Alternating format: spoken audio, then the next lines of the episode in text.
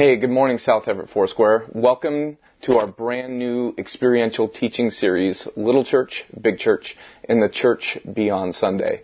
This is Little Church weekend, which means that you're not actually with me. I'm not with you this morning, but we're gathered in homes all over the area celebrating what it means to be the church, the expression of Jesus, gathered in little pockets in homes throughout our community. This morning we're meeting in seven different places, from Snohomish to Everett, Mill Creek, Bothell, and Edmonds. And we're hoping that this will be a chance for us to grow in smaller communities of people, to be together, to understand what it means that Jesus is present with us all the time. So let's go ahead and pray. Lord God, thank you for this morning. Thank you that even when we're in smaller, uh, more intimate gatherings, we are your church. And Lord, this morning we want to lean into that. We want to understand experientially what it means to be your people, to share your love in every place that we go. Lord, thank you that we're gathered in these homes. Would you bless the homes, Lord, those who have opened their homes hosp- uh, with great hospitality. Lord, for this chance to share a meal together, to learn and to grow together. Uh, and to be your people. So we ask that you would bless this time uh, as your church is gathered in many different places this morning. In Jesus' name we pray. Amen. Well, I just want to take a minute and acknowledge that we have everybody in the room this morning. We have Manny, our youngest church member. We have uh, we have Hal, one of our greatest youth leaders, uh, that span an age of 79 years, and so everybody is in all these rooms this morning. And so we want to teach not just to the adults, but to the kids as well. And to the kids, you guys this morning, and to our youth, I want to say that you are the hope of the future of the church. Uh, we are here to invest in you as young leaders, and we're glad that you're with us. You're going to actually help lead some of the things that we're doing this morning. Does that sound all right to you guys? That's awesome. All right, so we're going to dig right in here and spend a few minutes before we have our meal uh, just talking a little bit about the little church. It's the original church, the little church, but it didn't stay very little for very long. Uh, and we're going to take a look at the book of Acts this morning, but we're going to do it uh, out of the Jesus Storybook Bible. So kids, if you have this with you, go ahead and open up to page 326. We're going to get there in just a minute.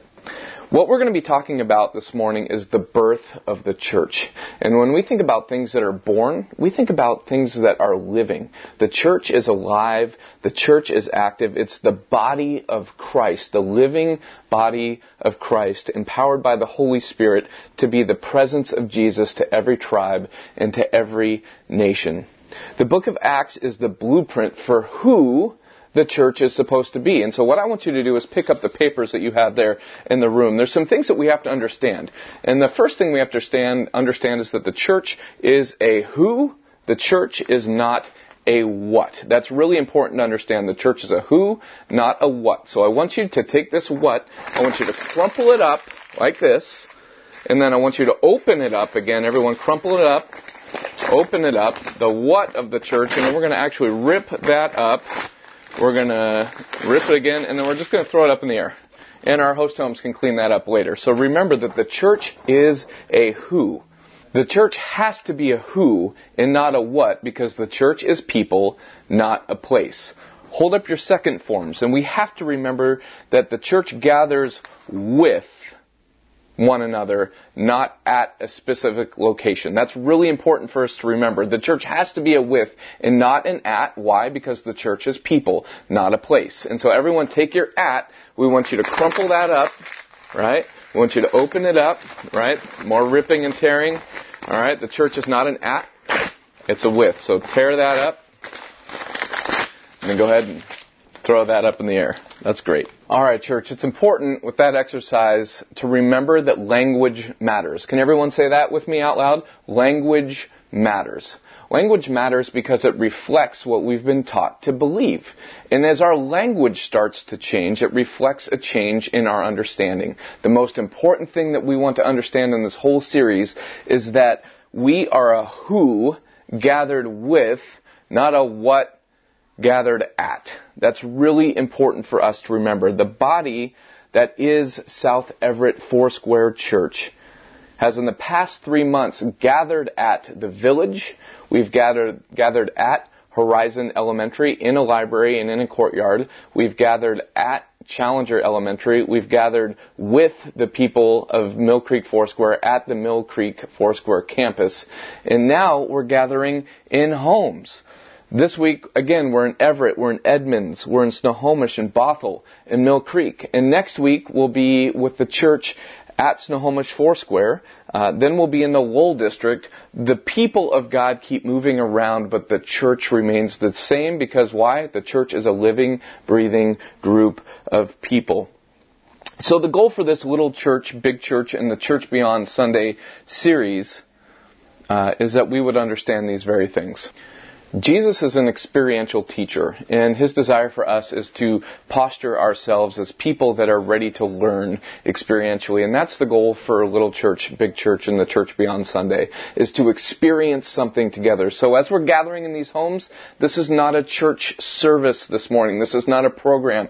This is people gathered together celebrating the good things of Jesus. That's really, really important for us to understand this morning. So here's a question for us to consider this morning.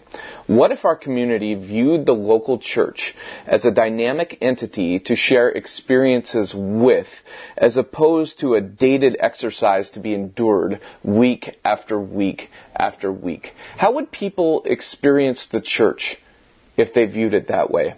The leadership team of our church, South Everett Foursquare, has been seeking the Lord for clarity uh, concerning who we are to be in the season of the church. And so we've asked the Lord, uh, who are we to be in this season? What are we to be caring about? And what we've heard the Lord said is that we are to be a present and available church. A church that cares about being present and available to other people. This gives me motivation to seek Jesus daily. If I know that when I get up, my purpose as a follower of Jesus is to be engaging with other people, to be present and available to whoever would cross my path.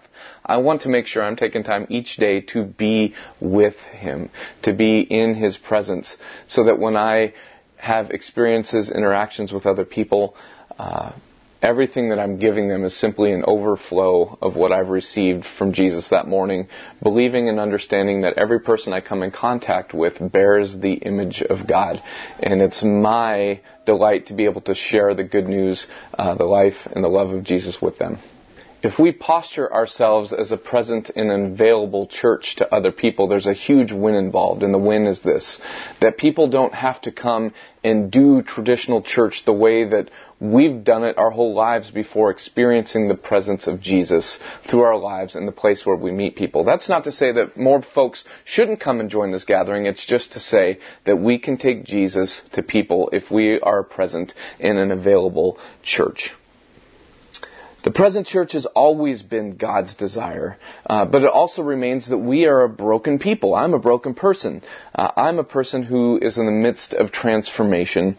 I'm someone who still exhibits control issues, and sometimes I like to try and keep God in a box. If I can keep God in a box, then I can control and maintain an understanding of all things at all times. But the Lord says, trust me with your life.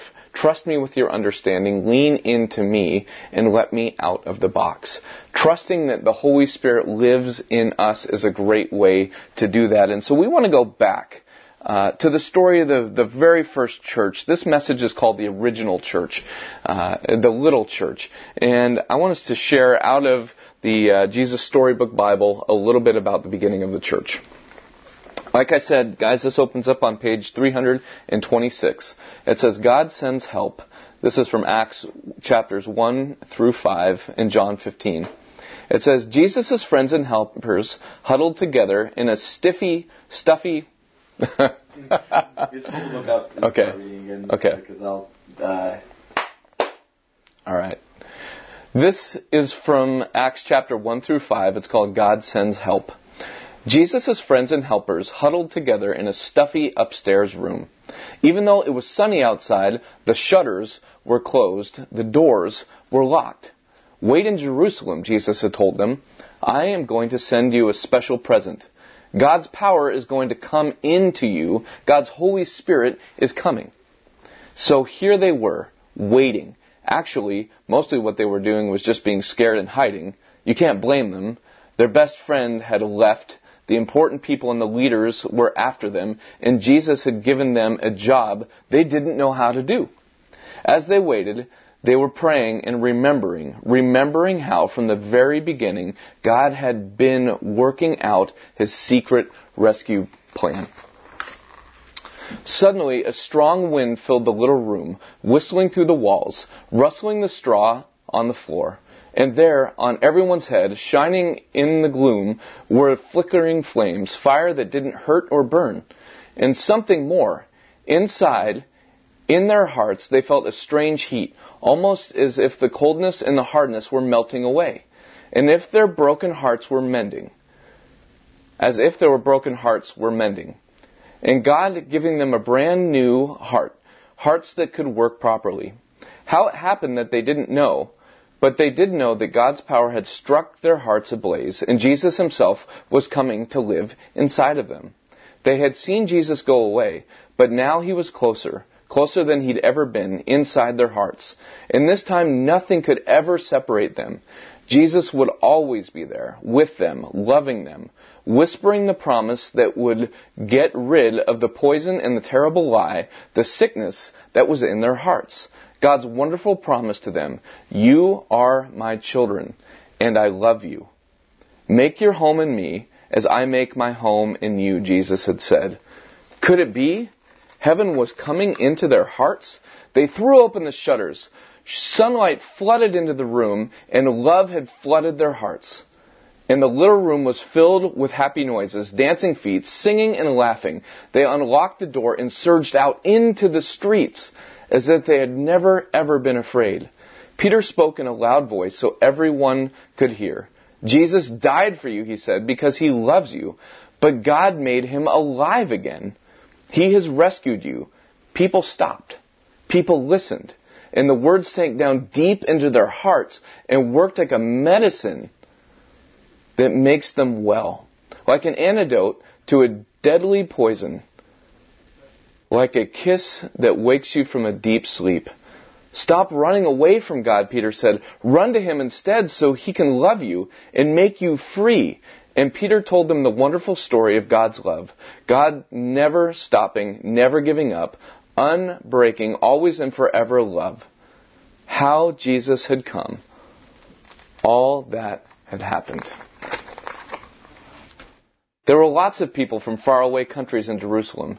They couldn't speak the same language, but as they listened to Peter, everyone could understand what he was saying in their own languages. Many people believed and became Jesus' new friends and helpers, and the wonderful news of Jesus spread, like sparks from a fire, to villages, towns, and cities, which is a big deal to us here in South Everett. Every day, more and more people believed, and so it was with the family of God's children, his special people. They grew. One man was watching. I'll stop this, Saul said. But this was God's plan, and nothing in all the world would ever be able to stop it. So the church was a little church, but that was an original church. And filled with the power of the Holy Spirit, the church grew and it grew and it grew. And it grew into a people that who are with each other. So we're going to pick this story up in the adult Bible uh, in Acts 2, verses 41 through 47. It says, Those who accepted Peter's message were baptized, and about 3,000 were added to their number that day. They devoted themselves to the apostles' teaching and to fellowship, to the breaking of bread, and to prayer. Everyone was filled with awe at the many wonders and signs performed by the apostles. All the believers were together and had everything in common. They sold property and possessions to give to anyone who had a need. Every day they continued to meet together in the temple courts. They broke bread in their homes and ate together with glad and sincere hearts, praising God and enjoying the favor of all the people. And the Lord added to their number daily those who were being saved the little church, the original church, a stripping down of program to see real relationship emerge. This was centered around four essential elements that we see here taught in the book of Acts the apostles' teaching, fellowship, the breaking of bread, and prayer. When we talk about the apostles' teaching, we're talking about being committed to growth, seeking to model what we see valued and what we see prioritized in Jesus' life, and seeking to value and prioritize those same things in our own lives and in the lives of our congregation at South Everett Foursquare. Um, we want to be committed to accountable relationship. That's fellowship. That means letting at least one person in on the full story of our life.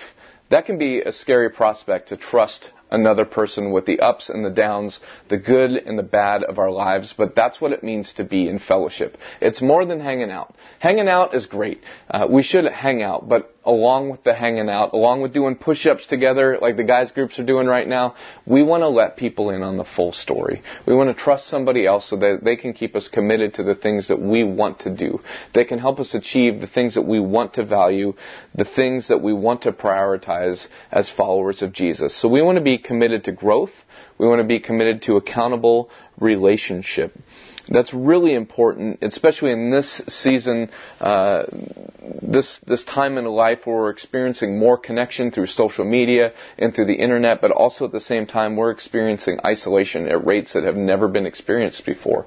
Uh, life does not happen via digital only. I wish that I could be in the room with all of you today, uh, but it's important that we meet face to face with one another to spend time with each other. Uh, beyond that, we're committed to eating together, which we're going to do here uh, in just a little bit.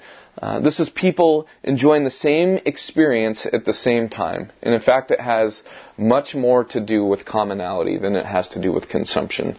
A lot of times we think of food, we think of filling our bodies, uh, we think sometimes of stuffing our feelings, uh, but the whole point of eating really isn't about the consuming. It's about the commonality of being together, being the same, being poor in spirit, understanding that we all have a same Savior no matter what we eat or where we live or what we dress ourselves in, that we are common people. And when that commonality is discovered, uh, we begin to see our true identity. We begin to see the fingerprint of God in our lives. So we're committed to growth, accountable relationships, eating together to discover commonality, and finally we're committed to prayer. Um, prayer is a conscious dependency upon God, uh, especially in the times when it seems like we can do it on our own. I think most people turn to prayer uh, when things aren't going right. But to be committed to this kind of prayer that birthed the early church was to say, there's a chance that I could do this on my own today. Uh, but instead, I'm going to trust the Lord. I'm going to turn to Him again. I'm going to be dependent upon Him for more than just getting through the moment uh, or having a good day. But I'm going to seek God for interactions, a chance to be present and available, and say, God, I cannot do this without Your help. The early church, the little church, the original church was committed to growth, committed to accountable relationships, committed to eating together, committed to praying for one another. That was the early church. These are the things, believe it or not, that we are actually experiencing here together this morning. This experience as the little church, the original church, is going to help us see what it will take for us to move forward as a congregation. Good, man. That's good. So as we're getting ready to close up this digital portion of our gathering this morning, as we get ready to discuss this topic together, as we get ready to break bread, to pray, to praise the Lord, we're also going to take a few minutes to talk about tithes and offerings, to talk about the heart of our generous God. And I just want to go back to Acts chapter 2, verse 44 for one minute. It says that all the believers were together and had everything in common. They sold property and possessions to give to anyone who had a need. That challenges me because I uh, would confess that maybe that's not always what we do within the context of the church these days. God has called us to a radical kind of humility and a radical kind of generosity. And to meet needs requires the participation of the full community. It requires people to humbly confess a need, and it requires people to generously respond to a need.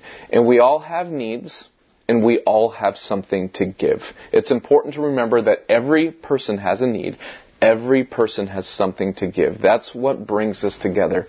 That's what makes the church the church, is that we practice humility and we practice generosity. So here's how this is going to work this morning.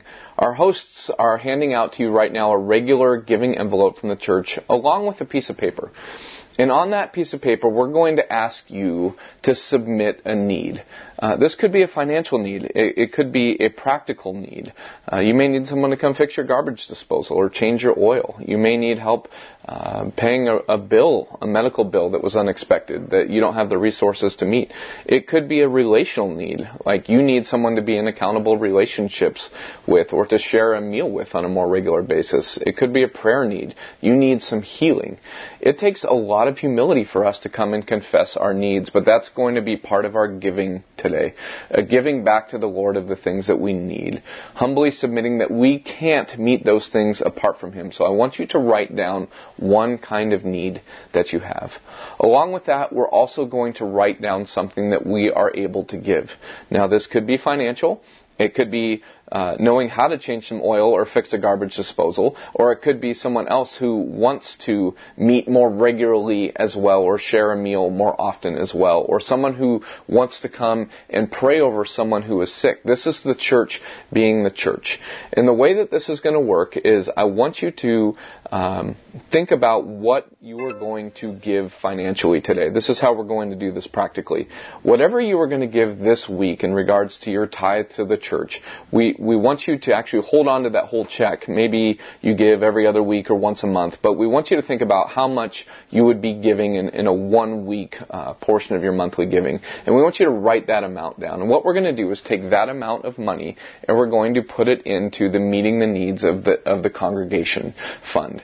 Uh, and we also want you to write down, uh, if you don't regularly give financially to the church, we don't want you to feel any pressure, but we do want you to write down something that you can give. Maybe it's of your time, uh, or of some other resource, or maybe you even want to sell something. Maybe there's something in your home that you actually want to sell.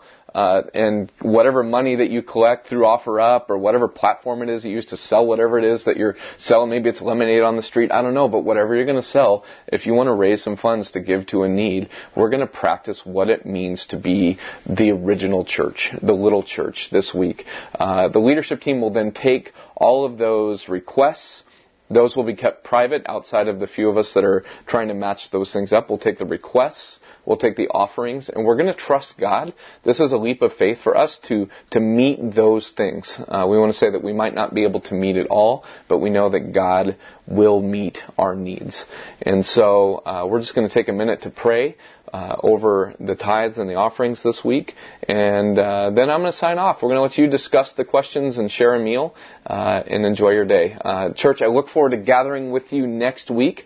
We're going to be out uh, with Snohomish Foursquare. It's going to be a great time. I'll be sharing a message called One Big Church. We've been talking about the little church. Next week, we'll be talking about the big church. Stay tuned on social media.